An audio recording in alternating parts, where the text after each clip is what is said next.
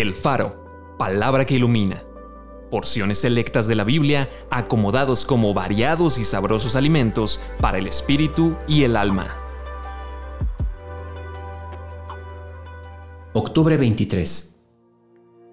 La vida del hombre no consiste en la abundancia de los bienes que posee. Mejor es lo poco del justo que las riquezas de muchos pecadores. Mejor es lo poco con el temor de Dios que el gran tesoro donde hay turbación. Gran ganancia es la piedad acompañada de contentamiento.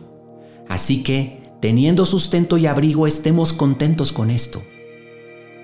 No me des pobreza ni riquezas.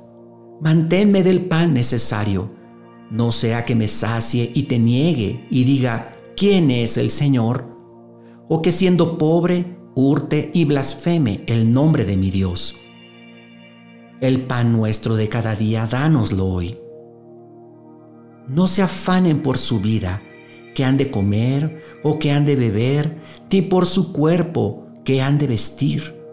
¿No es la vida más que el alimento y el cuerpo más que el vestido?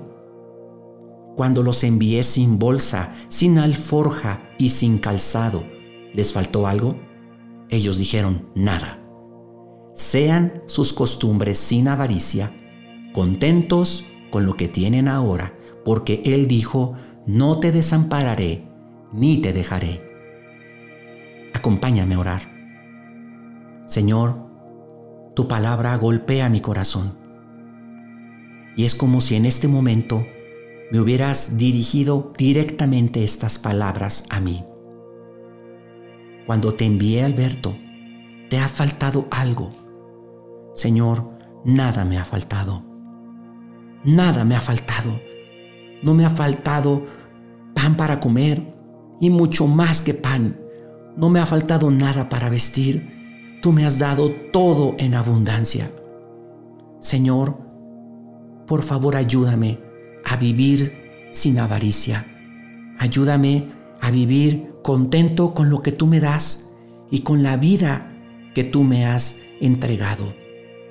Señor, por favor, líbrame de la codicia, líbrame de la avaricia, líbrame de envidiar lo que otras personas tienen. Nada me ha faltado y yo hoy lo reconozco delante de ti y te doy muchas gracias. Amén.